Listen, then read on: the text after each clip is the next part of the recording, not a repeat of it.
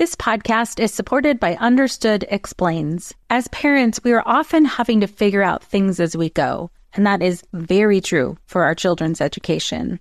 And to help you out, I want to tell you about a podcast called Understood Explains.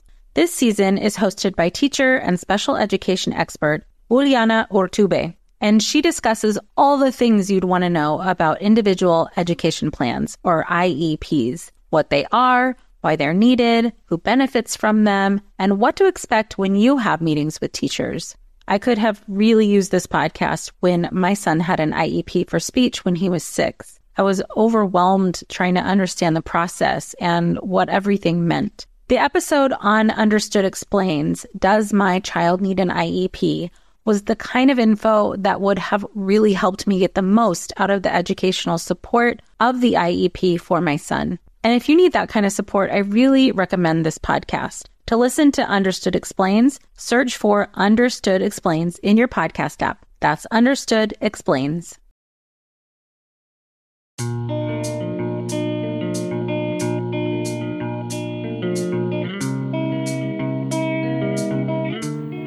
Welcome to Mom and Mind, a podcast about maternal mental health, from conception to pregnancy and postpartum. Real stories from moms and family members who have made it from struggling to wellness, and interviews with experts and advocates who work for moms and families to get the help they need. We discuss very real struggles that can sometimes be hard to hear, but these are stories that need to be told so that moms and families can know that healing is possible. This podcast is meant to offer information and awareness and is not a replacement for treatment by a professional. Thank you for being with us today. This episode touches on topics that may be sensitive for some listeners. Welcome to Mom and Mind. I'm your host, Dr. Kat. I'm very, very excited today. We have Amy Corn with us to talk about her story and her experience during her postpartum period. Amy is a mother of two and survivor of postpartum depression, anxiety, OCD, and PTSD. She is also actively working as a volunteer and advocate for maternal mental health in her community north of the Atlanta, Georgia area. She's been working with her pediatrician to develop a postpartum assessment program where all mothers with children 12 months and younger will be assessed at each well visit. She also just organized a workshop where 18 therapists received training specifically in postpartum mood and anxiety disorders. Wow, Amy, that's amazing. Thank you so much for being here and sharing your story with us today. For all of you listeners, um, sharing a story is one of the most powerful ways to help other moms and to let them know that they're not alone. And hopefully, the moms who are listening can feel that it's good and necessary to reach out for help. Thank you so much for being here today. Amy. Thank you, Dr. Kat. Thank you for having me. Absolutely. So we'll just kind of start from the beginning um, in terms of understanding your postpartum experience. Let us know. Let us know what that was like for you. What happened? Okay. First of all, I'd like to say that I had no idea what I was experiencing. I just knew that something wasn't right. Um, I do have two children now and um, experience different things with each child. But with my first child, um, the pregnancy was amazing. And um, just had, you know, the birth plan, had everything planned out. And then once the delivery came, everything just went wrong. And um, it was a very traumatic delivery. It was completely unexpected. And um, basically, anything that could have gone wrong did go wrong.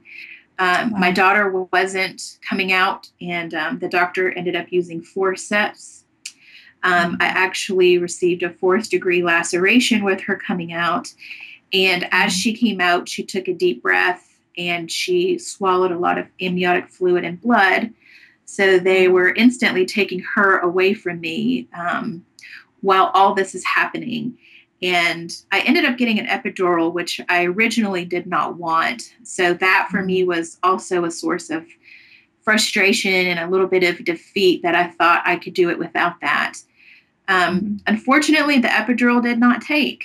And so I oh. went through all of that, completely feeling everything the oh. tear, the laceration, everything. And in the middle of it was just completely confused because I had this epidural. Why didn't it take? And and all sure. this trauma was happening so fast. And then as they took her away to work on her, I heard the doctor whisper to his assistant there, his nurse, that he couldn't get the bleeding to stop. And so your your, ble- my bleeding. bleeding.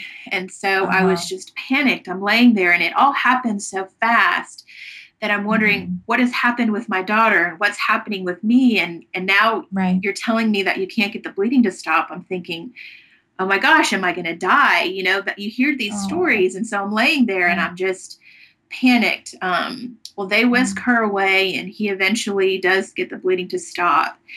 And they kept me overnight down in the delivery room because my blood pressure, something went wrong with that. And when they tried to get me up, I kept passing out. And um, they also, at one point, came to me and said that my kidneys were failing Oh my and they couldn't figure out what was happening there. So, again, it's like, you've got to be kidding me. I just had an amazing pregnancy and I brought this child into the world. Um, but there was just so much trauma around it that was unexpected. And so they kept me overnight down there. Um, and the next morning, when they took me up to my room, another doctor came in to check on me. And she just had this really solemn look on her face when she came in. So I knew something wasn't right. She introduced herself and she said, I'm here to check on you because you are bleeding internally and we cannot figure out why you're losing blood. Oh, And if your numbers don't come up, we're going to have to give you a blood transfusion. oh And gosh. so again, for the second day, there's this overwhelming thought of, you know, oh my God, I'm going to die. I can't die. I just brought a baby into this world. And so um, she checked me. They couldn't figure out where the bleeding was coming from, um, but they started me on iron pills. And thankfully, my numbers started coming up and they didn't have to give me a blood transfusion. Um, but that's how my pregnant, my delivery started out with my first child. And so Wow. instead of having that magical moment that you see so much on TV or you dream about, Mhm. it was quite the opposite. And unfortunately for me, that just led immediately um, to feelings of, you know, I didn't want this to happen to me. And, and I can remember looking at my daughter when I would feed her. And just, it felt Mhm. like I was looking at a complete stranger. It almost felt like I was babysitting at times. And it actually took me three months to bond with her. And Right. that in itself was really hard as a first time mother because you hear Mhm. this these stories and the moms are like oh it was love at first sight and it was so magical and i felt so complete and i just carried such guilt of not understanding why i didn't love this child why did i not feel these feelings for her and i didn't dare share that with anyone not even my husband because i was too afraid to tell somebody that Mhm. Right. um, Absolutely. but that's kind of how it started out with her and then um, so i was in school full time with her and just hoped that it would help me to you know not think about what had happened and that all these feelings were going to come and it was just going to be great and um, it just kind of got a little bit worse um, Mm. not knowing what it was um, but you know it's kind of one of those things as a parent you just kind of suck up and say let's just keep going and so I just kind of pushed it out of my mind. Um, graduated, and then we, yeah, we just decided, um, well, maybe that was just the stress of school and having a newborn. So let's just take some time off, and everything will get better. And so for a little while, it really did. Um, I started to enjoy my daughter. I started to really bond with her, and you know, was just at that point happy that I had become a mother. So Mhm. enough time passes, you kind of forget how bad things were, you know, in delivery. And so we decided we'd like to have a second child. And um, so we were able to get pregnant with our second, which is a little boy. And the pregnancy with him was the complete opposite of my first. It was a very, very Mm. difficult pregnancy. And the doctor um, actually, I believe, thought that he was going to be a Downs baby. And so that Mhm. was a little bit of trauma for us right off the bat, thinking, you know, Mhm. wow, that came out of left field. I wasn't expecting that. And um, so I tried not to dwell on that. I tried to just push that out of my mind. And if he was, he was. And if he wasn't, you know, that was fine as well. Right. So we elected to do a cesarean with him because there was just so much trauma and damage with the first baby. And he was Uh-huh. expected to be over 10 pounds, that we just, Oh, yes. Oh. so I just thought there's no possible way that we can do that. And so we did Right. schedule a cesarean, which went amazing. And Mhm. um, within three days, you know, there with him in the hospital, it was I completely bonded with him. It was like, wow, this is amazing. This is what it's supposed to be. And I was very grateful to be able to experience that with him. Mhm. And Right. for the first six months, everything was awesome. I mean, there were no problems. I was at home with him. I was happy. I was making his baby food, doing what I thought every mom was supposed to do. And then around the six month mark, um, things just started kind of falling apart a little bit. I was in constant pain because I had had some complications with um, my back during the pregnancy. And um, so when I, during that pain, I wasn't able to like hold him a lot. I wasn't able to carry him, Mhm. or, you know, I had a two year old. And so Right. I wasn't even able to really get down on the floor and play with them. And so slowly things like that started wearing on me, and the depression started setting in. And then the Mhm. anxiety, and out of nowhere, I didn't even know you could have postpartum OCD. I'd never even heard of that. Um, But Uh-huh. I became so obsessed with germs and Okay. so obsessed with cleanliness that I was just convinced. Um, and this even goes back to my first child um, with the germs. And I didn't know what it was. I just thought I was being a good mom. Okay. but, um, yeah. The obsession with germs and having to have everything clean and boiling everything and washing the clothes and Mhm. washing everything, it became an obsession and I didn't realize it. Um, Right. but um, and I can talk a little bit about that later on when I realized that it was a problem.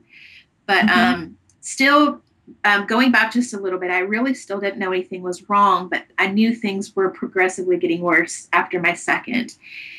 Right. And I'm Margaret. And I'm Amy. And together we host the podcast, What Fresh Hell Laughing in the Face of Motherhood. Margaret, I would say you're sort of a where are my keys kind of mom. Correct. Sometimes a where are my kids kind of mom.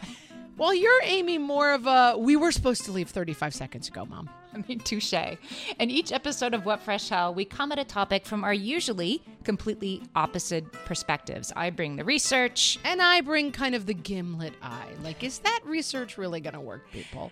And almost 10 million downloads later, we're still laughing. We also talk to experts in the parenting field, plus parents with stories we can all learn from. We make each other laugh, we challenge each other's assumptions, and we have what we think is the best parenting community on the internet. Check out What Fresh Hell Laughing in the Face of Motherhood wherever you listen to podcasts. Hey there, I'm Debbie Reber, the founder of Tilt Parenting and the author of the book Differently Wired. The mission of Tilt is to change the way neurodivergence, whether that's having a learning disability, having ADHD, being gifted, autistic, or some combination of all of the above, is perceived and experienced so differently wired kids and the parents like us raising them can truly thrive. On the Tilt Parenting podcast, I get to talk with authors, therapists, educators, and parenting experts who are committed to this mission. I ask the questions my listeners are most curious about when it comes to supporting our kids. And in turn, my guests share strategies for challenges, out of the box ideas for navigating school, best practices for therapies, tips for advocating, and so many thoughtful insights on what it really takes to help our kids grow up feeling seen and respected so they can create awesome lives for themselves. I know that raising a differently wired kid can feel overwhelming and isolating, but I promise you, you are not alone, and it can feel so much better. If you're on this parenting journey, come listen to Tilt Parenting. Together, we can shift this paradigm and show up for our exceptional kids with hope, possibility, and joy.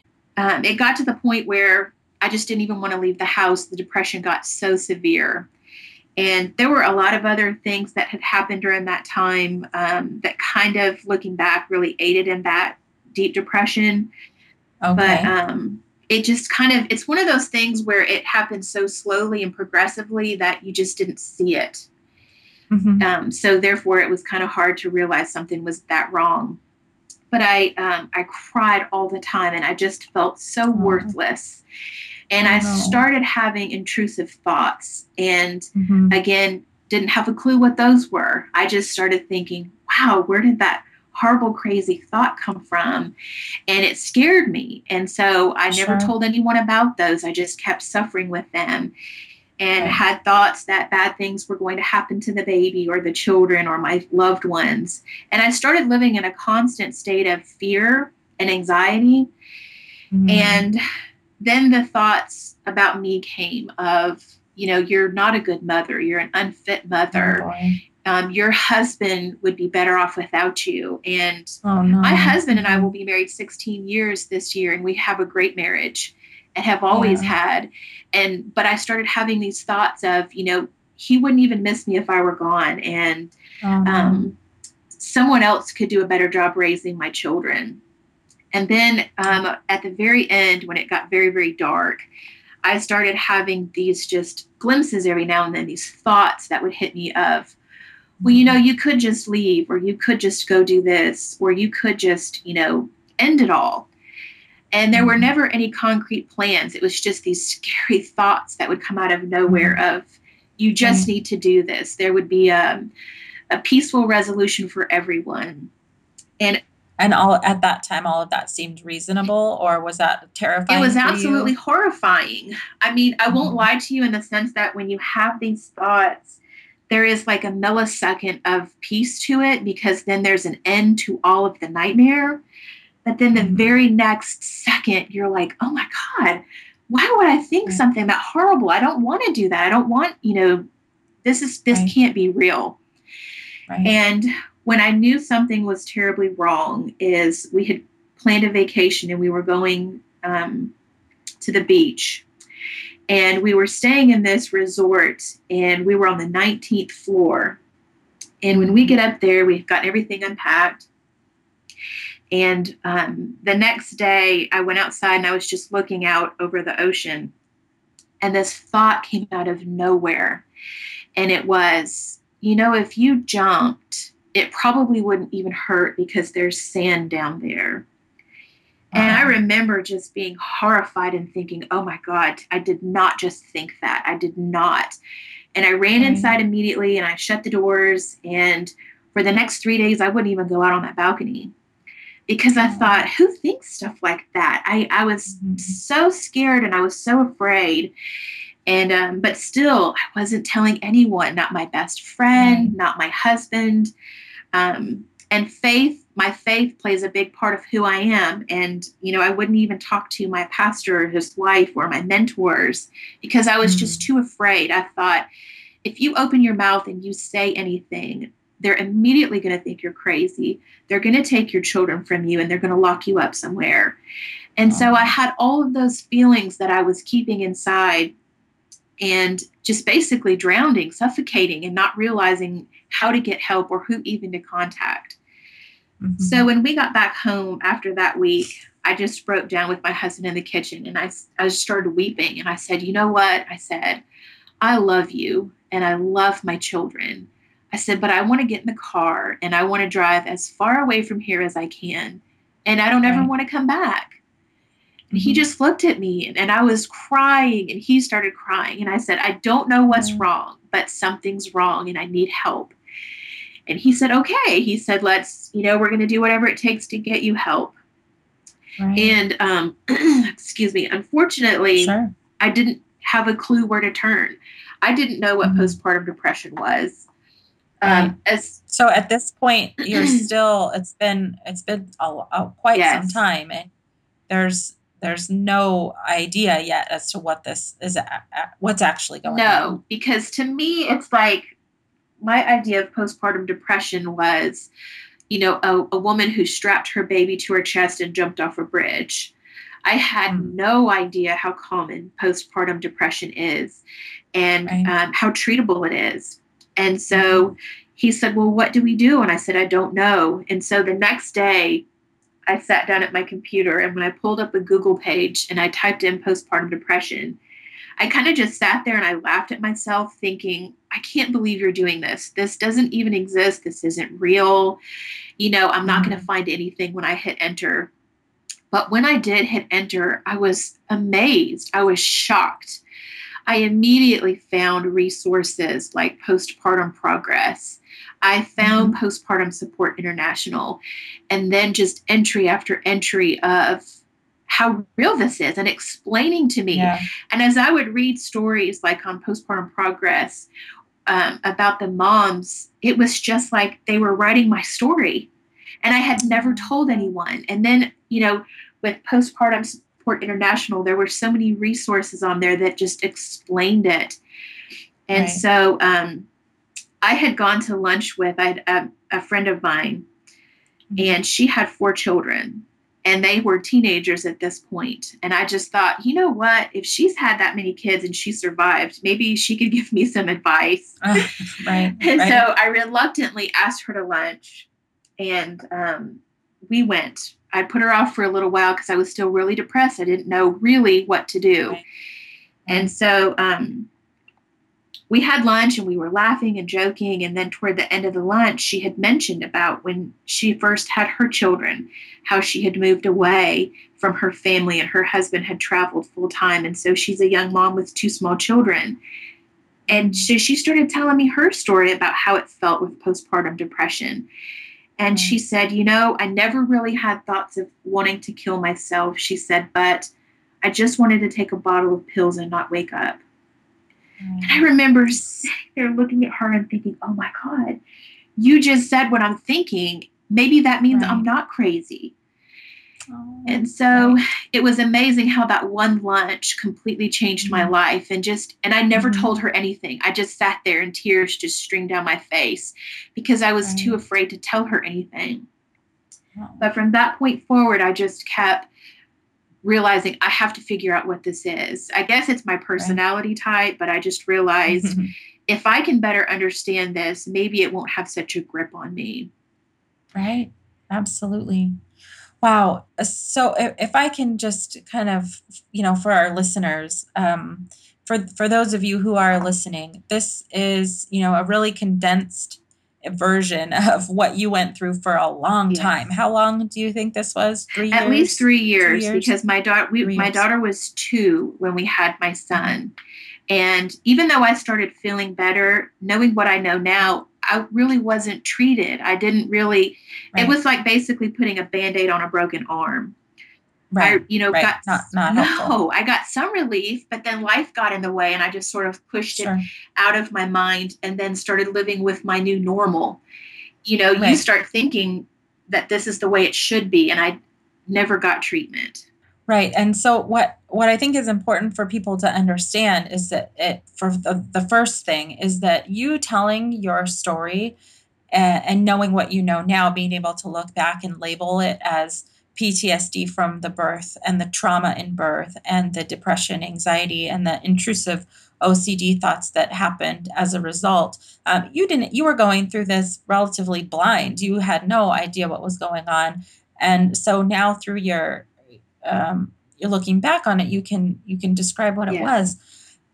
It's so important to know to have your story here um, and I thank you so much for for sharing it with us and and telling the audience about it. There are so many women who deal with birth trauma and don't get the help that they need. So many women who are traumatized by other experiences that are on the spectrum that may, may not necessarily be as um, as life threatening as your situation was, but still feel traumatized by their birth. And this is a really, really important topic to be addressing um, and to be asking about. Is if there are any providers listening, this is really something to to think about. Uh, you know, unfortunately, sometimes the the medical uh, providers maybe this is something they see relatively often. Uh, and think, okay, well, baby's healthy, mom's okay, so everything's fine. But this is this is the reason that we're doing this this episode this podcast is to to bring light to this thing that happens for women that is uh, essentially behind the scenes nobody can see it um, but you for three years were living in this horrible horrible state of mind that was terrifying to it you. was and you know had i not educated myself you know I, mm-hmm. I don't mm-hmm. i don't know today where i would be um, but i basically just started out self helping because I didn't know what to do. Mm-hmm. At the time, I didn't right. know what an LPC was, a licensed professional counselor. I didn't know what a psychologist or psychiatrist did. And so I basically just started reading everything that I could. And um, I learned that, you know, I, and I did see a therapist, but I was still too afraid to tell her what was happening. So I, in a kind of a roundabout way, said, Well, I'm having these feelings of anxiety or I'm having these, you know, feelings.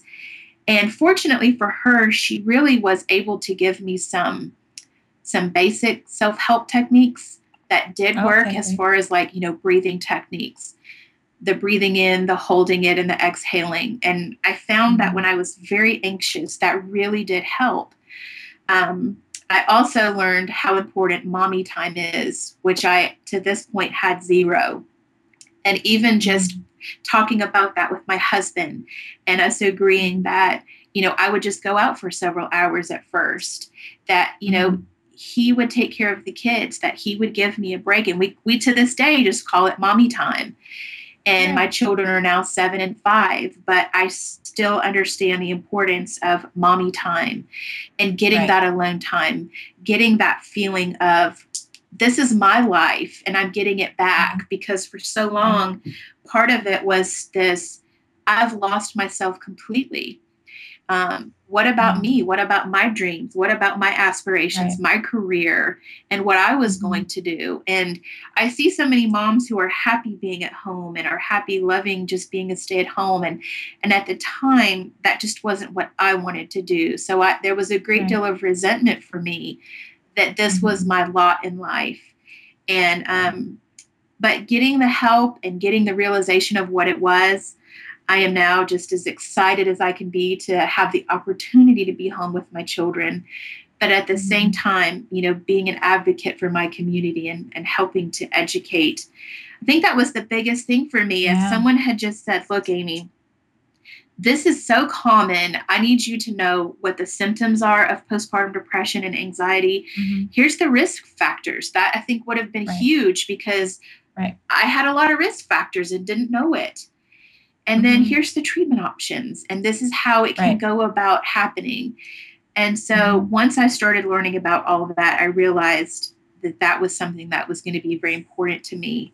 So uh, through all of the pain and and I mean, if I can say suffering that you endured and got through and, and went through, you've really found um, a way to to use your experience to help other moms and to help other women and to help your community, which is just amazing. And also, that's very often what happens to, to moms who end up doing volunteer work or advocating is that they've been through it and realize, oh my gosh, there's not enough help for these moms.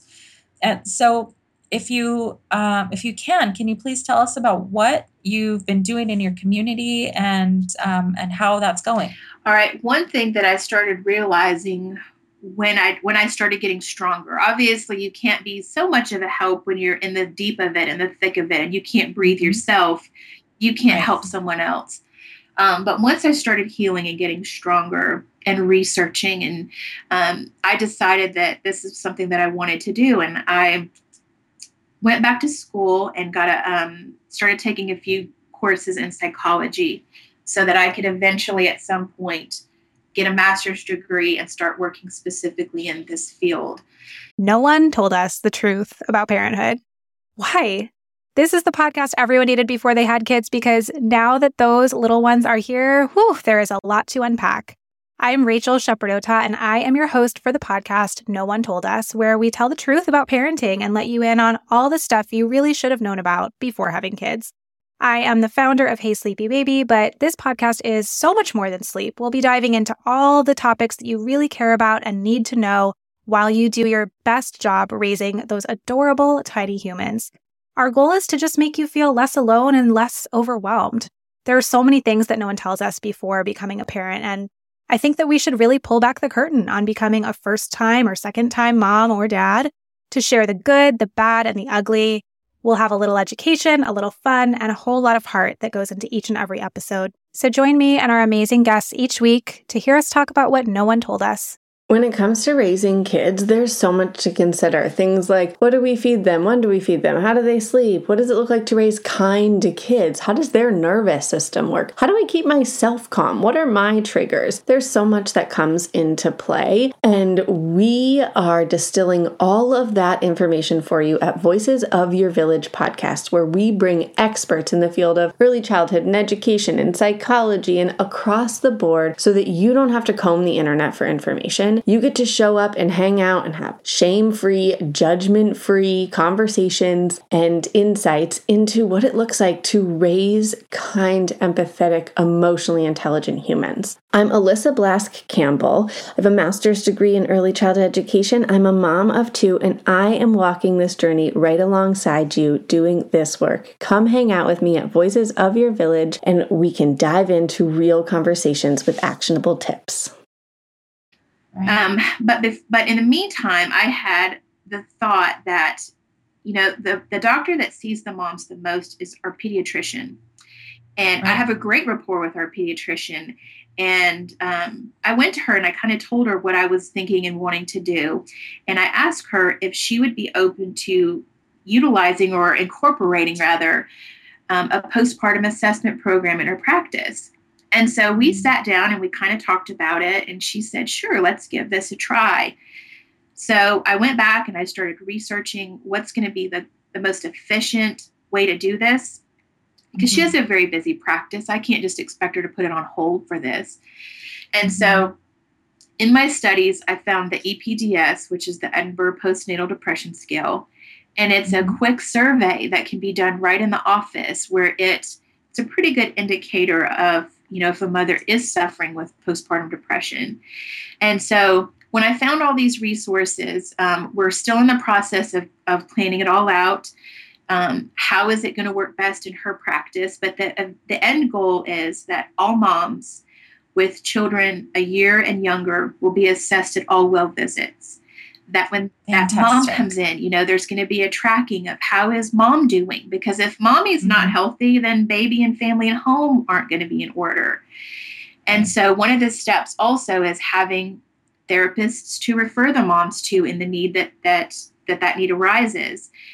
Right. And so one of the things I've just done is worked with um, two of the coordinators from my state um, from Postpartum Support International. And I organized a workshop where we had therapists come in and get training specifically in post um, in perinatal mood and anxiety disorders. Fantastic. And it was really exciting. For my first one, um, 18 yeah. therapists signed up and got the training, and so I'm really excited about that. Oh my gosh, that's that's 18 therapists, and who knows how many clients they'll be seeing, but that's so many more lives being uh, supported in, in such a, a more sensitive way. And it was kind of neat um, just sitting there in the training, um, in the workshop, and listening to the questions that these people were asking. And, um, you know, it's, you don't realize how common this is. You don't realize all the facets that um, perinatal mood and anxiety disorders really encompass. And how common it is, but you know, at the same time, how treatable it is. Yes. And the way that you're able to get into your community and help other people is so powerful. I, I almost can't even think of a, a better word. There's so much good in what you're doing. And because you know, you know how important this is. I just wish someone had been there for me and just said, you know, just educated me. And I think it would never have gotten as bad as it did had I known yeah. that it was possible I was just so blindsided by it. There was no mm-hmm. education, there was no awareness at all. And so that's really my number one goal is to bring this out into the light and kind of normalize my mm-hmm. situation because there is absolutely nothing special about me. I'm very average. And if this happened to me, it's happening so much more. It's just not being talked about. Um, or a mom may not even know what to say because she doesn't know what's happening. Right. Yes. And, and that's why sharing your story is so important because the moms who are listening may be able to hear their experience in your experience and know they're not crazy. Yeah. I mean, I mean, you probably hear that all the time once moms tell you their story is I felt yes, crazy. And isolated I, and alone and afraid and Yes, yes, and and there's help, and this is definitely you mentioned a couple of times, and I think it's so important to emphasize that this is treatable, and it doesn't have to get this bad. Uh, it doesn't have to get to this point. Um, and there's one other thing I did want to add, um, and this for me was absolutely the hardest part of the whole um, journey, if I can put it that way, sure. is that um, the realization hit me that I actually needed medication. And I was mm-hmm. very adamant against it. I wanted nothing to do with it. I just thought, mm-hmm. that's not me. I can do this without it. Um, but there came a point when I realized that, you know, no matter how hard I prayed or um, how well I ate, how much I exercised, how much mommy time I had, that something was just still not right. And um, mm-hmm. one day I was in the kitchen and my small son came in and he ran inside and he had this panicked look on his face. And he looked at me and he said, Mommy, Mommy, I was outside and I ate this cookie, but I didn't wash my hands. He said, Mommy, am I going to die? Aww. And I remember standing there looking at him, and my heart just broke. And I looked and I got down right at his face and I said, No, baby, no, you're not going to die. It's okay that you didn't wash your hands. But the realization smacked me in the face that what I was struggling with, I was then pushing down, and my children were absorbing that. And here is mm. my sweet, precious little son, really terrified that he was going to get some germ and it was going to kill him because he didn't wash his hands. And wow. so um, I reluctantly started the realization that I needed medication. Mm-hmm. And um, I came across Brooke Shields' book, Down Came the Rain. And that was kind of an eye opening thing for me that maybe it was okay to take medication. Maybe that didn't mean I mm-hmm. was a failure as a mother.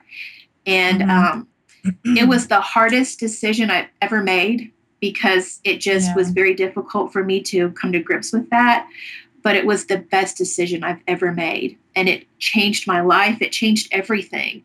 And it was just that last little push that I needed with everything else um, because yeah. for me medication alone wouldn't be the answer but doing mm-hmm. everything else the self the self-help um, cbt was um, cognitive behavioral therapy was really effective for me.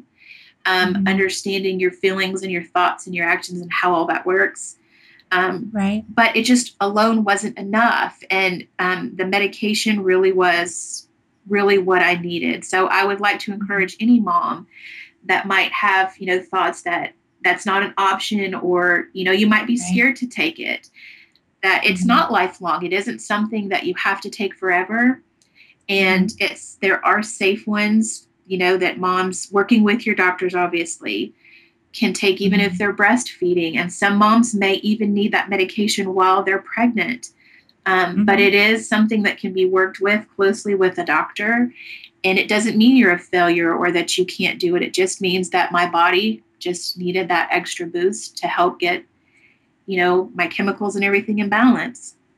Right. I really, really appreciate you sharing that piece of your journey. Um, uh, you know, in my work, I hear this weekly, you know, moms who are terrified of taking the medication and somehow think that, oh, there's something wrong with them if they need medication. But, you know, at the same time, wouldn't wouldn't hesitate if they needed to take insulin right. if their kidneys weren't weren't functioning exactly. properly um, this is this your brain is part of your body. This is a whole system that works together and sometimes absolutely we need that uh, support to help get things in balance again. Um, and addressing the stigma of medication is so important and i'm really really glad to hear uh, about your experience in in that you you struggled um, and then came to the realization. And uh, everyone's path is right. different and we can honor everyone's uh, path in that mm-hmm. sense. Um, maybe maybe medication is necessary, maybe it's not. But for you to to be supportive and telling our listeners that that it's okay and sometimes it's necessary. Um, and it doesn't mean you're a bad person. Right. I mean, because nothing else changed. I mean, I went about doing everything the same, but you know, my husband started noticing, and I started noticing, and the and just the anxiety and the the constantness of it, if I can say that without really knowing how to explain it, it just it because my main concern was I didn't want to walk around and feel drugged. I didn't want to feel like I right. was in a fog. And it was literally like, um, and someone used this analogy and it's perfect. If you wear glasses and the first time you put them on, everything became so clear and crisp. And when you take them, when you're not used to them, you don't realize how dull everything is. But there's uh-huh. just this sharpness that came about everything. And it was mm-hmm. just like, wow, this is, I, I really regretted not doing it sooner.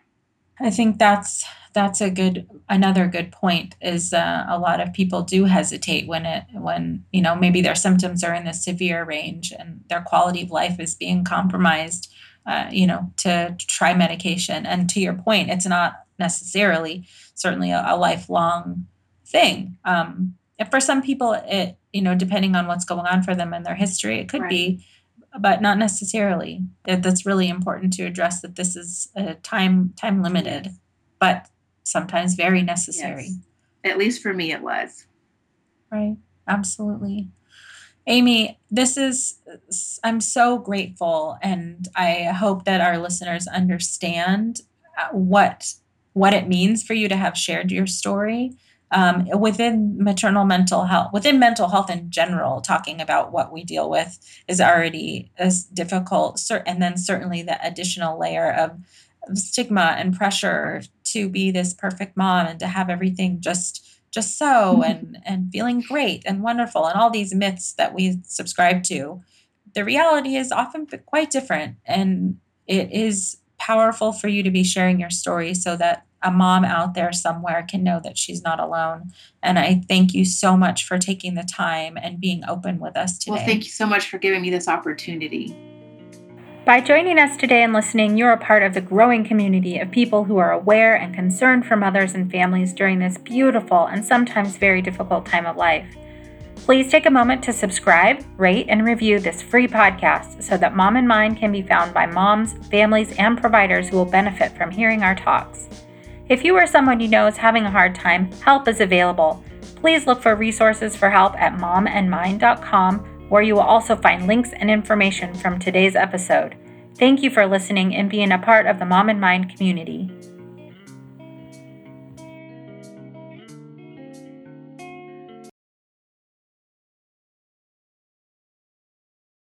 Well, hey there, busy mama. Are you looking for ways to make your life easier, your home less chaotic, and at the same time add more joy to your life? My name is Deanna Yates, and I'm the host of Wanna Be Clutter Free, a podcast all about letting go of the stuff we don't need in our lives so that we can focus on what truly matters. Don't worry, I'm not going to tell you to throw it all away or make you feel guilty about keeping something you love, no matter how many other people don't quite understand it but I will give you practical and, more importantly, actionable advice so that you can make progress right away. And you won't just hear it from me, there are amazing guests too. It's like having your bestie in your pocket telling you it's okay to let go of the things that are not serving you and your family in a totally non judgmental way. So join me over on the podcast where we can work on progress over perfection for those of us that want to be clutter free.